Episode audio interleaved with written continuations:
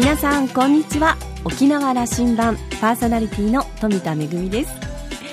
沖縄は地域ごとにそして島ごとに美味しいものがたくさんありますよね。あのガチマヤの私としてはですねもう毎日いろんなうちなもを食べたいなと思ってるんですがあの私中でもですね個人的にあの大東寿司というのがもう大好きで大好物でよくあの行くお蕎麦屋さんにですねこの大東寿司ミニミニ大東寿司のセットがあるのでもう週に1回は食べてる感じなんですが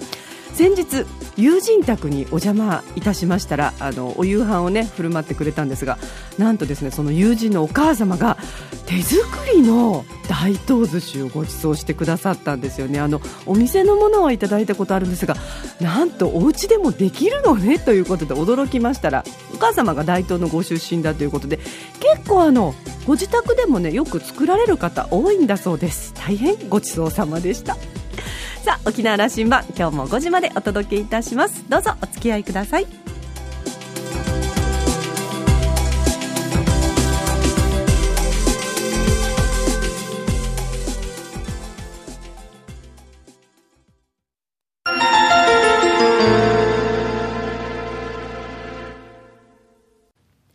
那覇空港のどこかにあると噂のコーラルラウンジ。今週は株式会社 OCC 代表取締役社長のアメク進さんとラウンジ常連客で沖縄大学地域研究所特別研究員の島田克也さんとのおしゃべりです。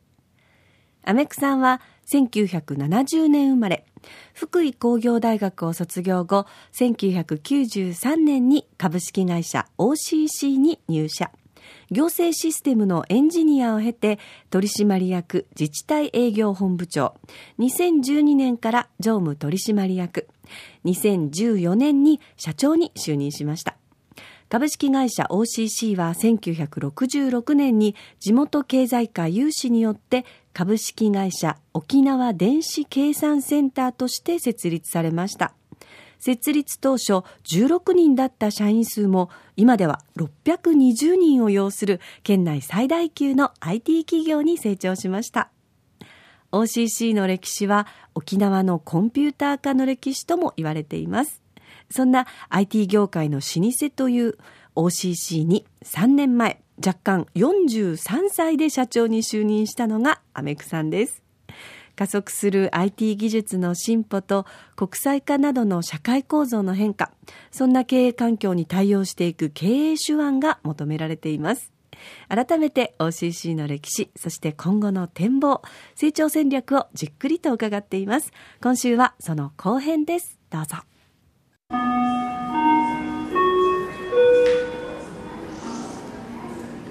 アさんとはこの論議もしたかったんですけどもね、はい、まああのお互い IT という分野で、それを専門として仕事もしてきたと。い。う中で、僕はこういう理解してるんですけども沖縄で、うん、情報産業というものをこれ産業と呼び、観光産業と並ぶ分野での稼ぎ頭になるんだというようなことを議論したのが僕は20年前だと思っていて、はい、でマルチメディアアイランド構想などそれから沖縄の中で IT という産業を育てていこうということで、はい、20年ぐらい経ってるんですけどもね、はい、どうですか？どんなあの考えがありますか？よくここまで来たなと思うのか、はい、これ足りないという話なのか。えっとですね、あの皆さんここは同意見だと思うんですけれども、うん、そういった割には進んでないんじゃないかなっていう感覚を持たれてるんじゃないかなと思います。で、えー、先見性でいうとすごく合ってて良、えー、かったんじゃないかなというふうに思ってます、えー、ただし、えー、時期的に若干早かったのかなと。で世の中が、えー、今進むにつれて、えー、IT の、えー、中では習熟期を迎えつつあると思ってますというお話をさせていただいたんですけども、うん、そこに来て、えー、各企業さんのアライアンスができると思ってるんですね、うん。うん、一社ずつ、えー、どう動こうとしても、えーあのまあ、IT を基軸に、えー、第二のですねあの観光産業になりうる、えー、産業という位置づけになったとしても、うん、一企業でできる範囲って決まってますのでそれを沖縄全体がアライアンスを組んでどう動くべきか、えー、それだけではなく IT 企業だけではなく我々として IT 企業は接着剤の役目だと思っているんですね。なので、えー、いろんな業種業態、えー、そういう異業種多業種、えー、そこがくっついていく形になる、その接着剤が我々だと思ってますので。それはまたあのまた新しい時代ですね本当にね。はい、なので時代として今、えー、次の産業として動く時期に来たのかなと、うん、もうあのこのあの実感だけはすごくあって、はい、あ、大きな変わり目にまた来てるなというふうなこれは共有ですよね。ええ、あのでここのあえてこうせあの分けて議論してみたいんですけどね、はい、うんこの IT 産業の話をするときに、はい、あのそうですね20年前もこの議論してたなと思ってるんですけどもその既存の産業をどう、その IT でより活性化するかと、これはまさに OCC さんが担ってきたことで、あの情報産業もその既存の産業を、まあ、観光産業もしかりどういう分野もよりその競争力の強いような形に IT で応援するかという話が一つ、はい、それからそれを支えている産業がもう産業としてビジネスとしてもそこでも大きくそれこそマーケットをあの日本中にというかあのアジア中に広げてやる仕事企業が出てくるかと。この2つを僕は見てたつもりなんですけども、はい、両方言うとこの既存産業の IT 化みたいなことはどう評価なさいます？えー、っとですね、I 既存業態のですねあの IT 化に関しては、えー、じゃあ先行投資すべきかどうかという企業の判断もあると思うんですね。うん、えー、そこからするとあのこれまでというのは先にやるべきものがあったんだろうというふうに認識しています。でそこから IT を、えー、導入するとさらに飛躍できるっていう状況がここも整ってきたんじゃないかな、うん、あのまあ、製造業のしっかり、はい、観光のホテル産業もしっかり、はい、もっと本当は IT でその競争力強い形にすることができたのになというのはありますよね。ありますね、はい、うん、あるんですけどもそこのあの説明がですね我々も足りてないところであったり、うん、えー、どうできるかっていう描きがお互いでなかなかできてなかったのかなというふうにも思ってます。あのいい例としてですねセキュリティもそうだと思うんですけども最近セキュリティって当たり前だって皆さんおっしゃるようになったんですけどもじゃあ1年前2年前本当にそうだったかっていうとやっと、えー、今年からセキュリティっていう言葉が使えるようになってきたかなという認識を持ってるんですね。しっかりそこはあの手当てをしておかないと、はい、あの後々の大きなリスクになるんだという話が。分かってるつもりが実際本当に分かってるのかどうか、うん、個人のレベルがあったと思うんですけれども。もう一つ我々 IT 産業がそれこそ稼ぎ頭の産業になりきれるかというところの部分でしたよね。ここは先ほどあの木さんおっしゃった部分だと思うんだけど、はい、協業して外のマーケットにそれが挑戦していけるかという時代を迎えるんだということをおっしゃってるんですね。はいえー、まずあの狭いパイ沖縄だけ考えるとどうしてもやっぱりコンペティターになりますのでそれを連携して、えー、県外そして、えー、海外、えー、そういったところにやはり一緒に出ていくべきなのかなと思ってます。うんミャンマーに現地法人作られましたね、はい、今、アジア戦略、どんなふうに考えておられます？か、えー、まずはですねあのやはり日本、えー、沖縄って考えると交渉力ってどうなんだろう？っていうのもあるんですね、えー、なかなか、えー、海外に対して交渉力働かしきれるかっていうと、えー、そうでもないと思ってます。大変だと思いますよ、あのはい、本当にそこで商談しに行くというのは。えー、なので、えー、そこをですねうまくミャンマーを活用しながら、えー、ミャンマーから、えー、北上しながらですね沖縄戻ってくる。で拠点をミャンマーこれあの首都はヤンゴンって言いましたからヤンゴンですね。そこに拠点を置かれてるわけですね、はい、えー、なぜじゃあミャンマーかというとですね、えー、仏教国で親日国でもあると。でまた沖縄に近い風習もあったりしてですね、えー、そういう感覚から、えー、ミャンマーを拠点に、えー、ミャンマー側から交渉もさせたりとかですね、えー、仕事を一緒にやりつつ教えつつ、えー、沖縄の方に戻ってくるっていう対応の方がいいのかなと。うんまあ、ASEAN ももうこれだけあの急速に発展した中では、はい、これからのところですよね。そうですね。おっしゃる通りそこに投資の目をつけたわけですね。はい、という理解でいいですか、はい、合わせて、えー、沖縄側の気持ちが伝わるのかなと。いうところをちょっと見てきました。ちょっと行ってみたくなったな。あのあのぜひ、はい、はい、あのすごくいい国だと思います、うん、私も去年行ってですねあのいろいろ勉強させていただきましたけれども人がやはり温かい、うん、えー、それと仏教国なので礼儀正しいんですね。で勤勉っていうのもありますので、えー、ただあの世の中の進むスピードっていうのは、えー、日本に比べて5倍ぐらい。まあ、これは私の、えー、感覚ですけれども5倍ぐらい早いんじゃないかなと。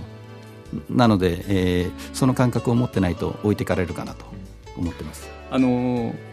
時代感なんですけどね、はい、おっしゃられた、うん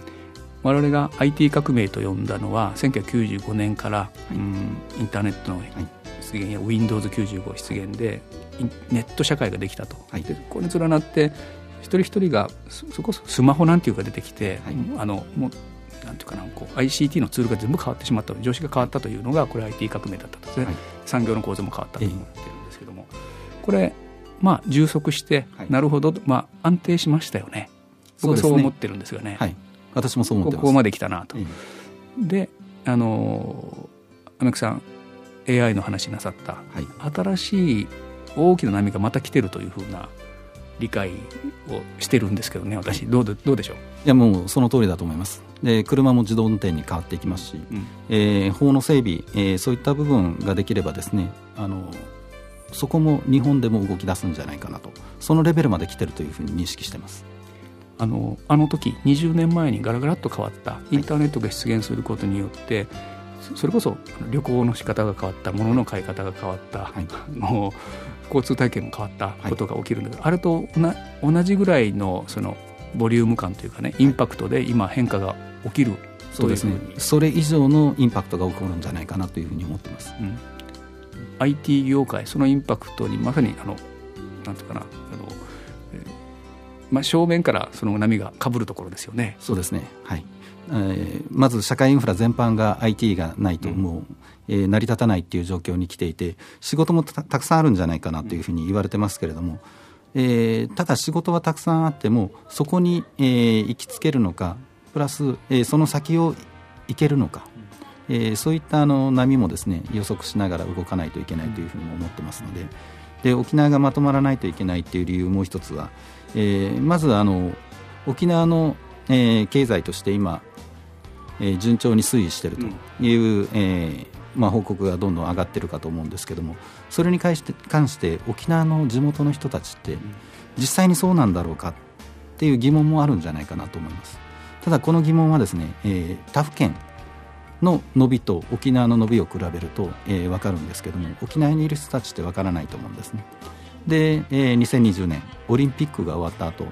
じゃあ同じような仕事がどんどんあるのかえー、特需があるのかっていうとそうではないと思いますので、えー、そこに備えていくというのも必要だろうと思っています。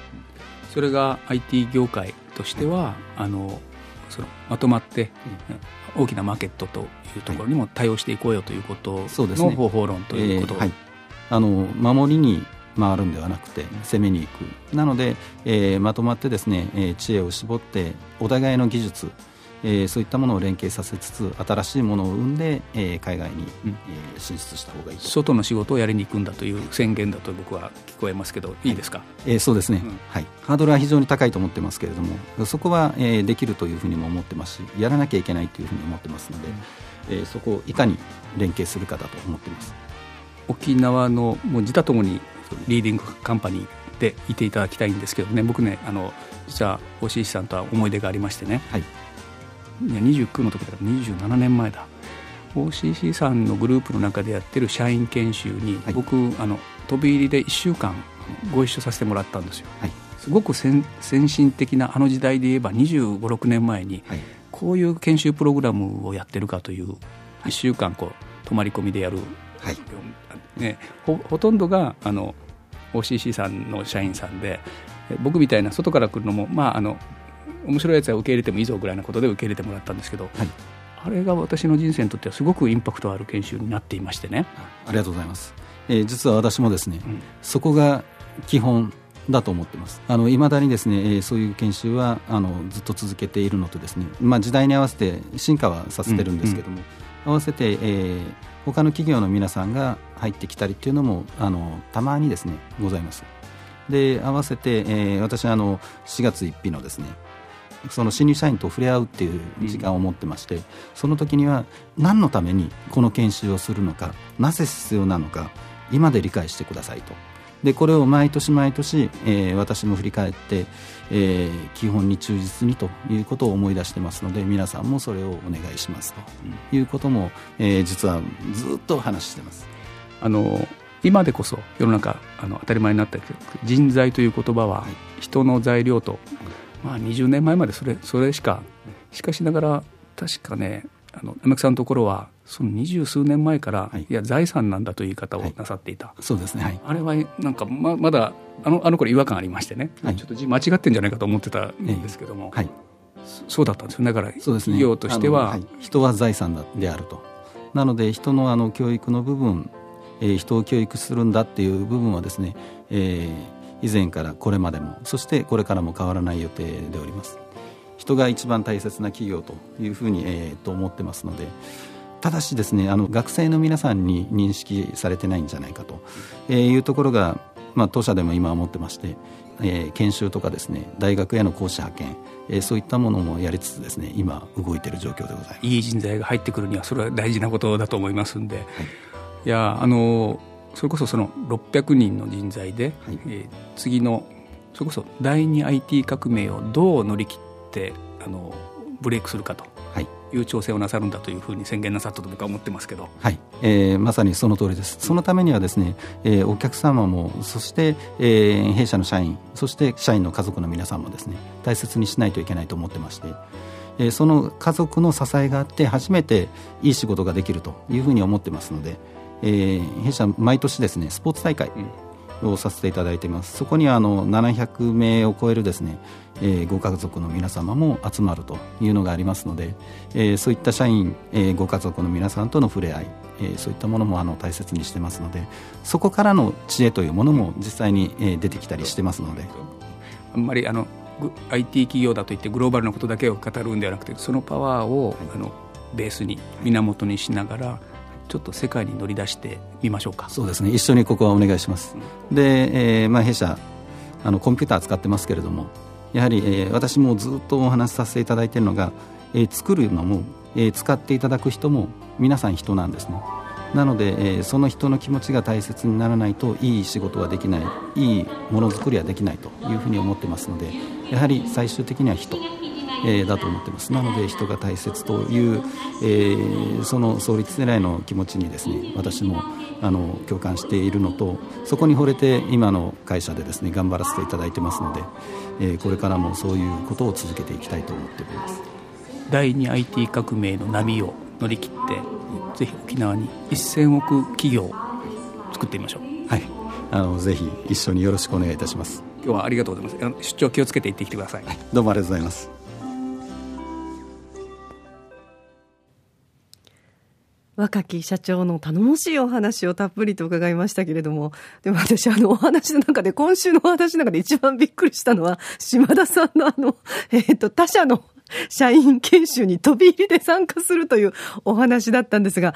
あの、それをね、20代の島田さんがこう、まあ、行動力があってすごいなとも、も思いましたし、それを受け入れた OCC の皆さんっていうのも、うわー、なんというか、懐が広いなということも感じましたけれども、でもね、こういったあの、社員教育にも大変力を入れてるということで、先週のお話にもありましたけれども、こういった社員への研修だけではなくて、地域の学生の皆さんですとか、それから海外からの留学生の皆さんも受け入れてらっしゃると。まあ、人材こそ宝であるというお話だったんですが、えーえー、今後沖縄の IT 業界が連合して海外でのビジネスに積極的に展開していくというアメクさんのお話、とても頼もしく感じたと島田さんおっしゃってます。えー、IoT や AI 技術といった技術革命が進展している中で OCC の挑戦に大いに期待したいと思います。2週にわたってお届けいたしました。コーラルラウンジは株式会社 OCC 代表取締役社長のアメク進さんとラウンジ常連客で沖縄大学地域研究所特別研究員の島田達也さんとのおしゃべりお届けいたしました。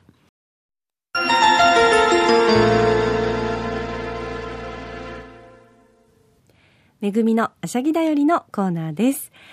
えー、私はですね、まあ、あの仕事柄、沖縄と本土とか、それから沖縄と海外とか、あの飛行機に乗る機会がとっても多いんですけれども、距離が短くても、それから機内で過ごす時間が長くても、どちらでも、とにかく機内では快適に過ごしたいなという願望が非常に強くてですね、疲れてる時はもうあの、とにかく寝ちゃうんですけれども、ちょっと忙しい時なんかは、えー、まあ、あの、機内で仕事をしたりですとか、それから食事をするのもまあ楽しみだったりするんですが、そこでですね、一つ、つもあの、頭を悩ませることがありまして、あの、まあ、食事をしたり仕事をするためにはテーブルを出さないといけないですよね。で、あの、大体のお席というのは、あの、前の座席の背もたれのところの後ろにテーブルがついてるので問題ないんですけれども、ちょっと前の方の席だったり、いくつかの席は、自分の肘掛けにですね、あの、テーブルが収まってるところってありますよね。まあ、肘掛けですから、当然隣には誰かがいてですね。で、その方が、ぐっすり熟睡をしてたりすると、これいつのタイミングでテーブルを出したらいいのかなと。で、特にあの最初から出せればいいんですけれども、大体あの上昇中はね、安定するまでは、あの背もたれとかそれからテーブルはあの閉まったまんまでということになってるので、まあちょっと上昇して安定してからというともうすっかり熟睡されてたり、で、あ、ちょっと寝返り打ったぞ、この月にと思ったら、おっとっと戻ってきたりとかいうような、かなりの攻防があってですね、なかなかこう、テーブルを出すことができないと。で、また一方逆に、さあそろそろ、えー、まあ降りてくるぞということになってテーブルをしまいたいんだけど、また熟睡していて収めることができないというようなことが多々あってですね、これ普段皆さんどうしてますか？いい方法があったらぜひ教えてください。めぐみのあしゃぎだよりのコーナーでした。ラジオ沖縄ではラジコでの配信を行っています。スマートフォンやパソコンでリアルタイムで聞けるほか1週間の振り返り聴取も可能です。またこれまで同様に沖縄羅針盤はインターネットを利用したポッドキャストでも配信中です。ラジオ沖縄のホームページからアクセスしてお楽しみください。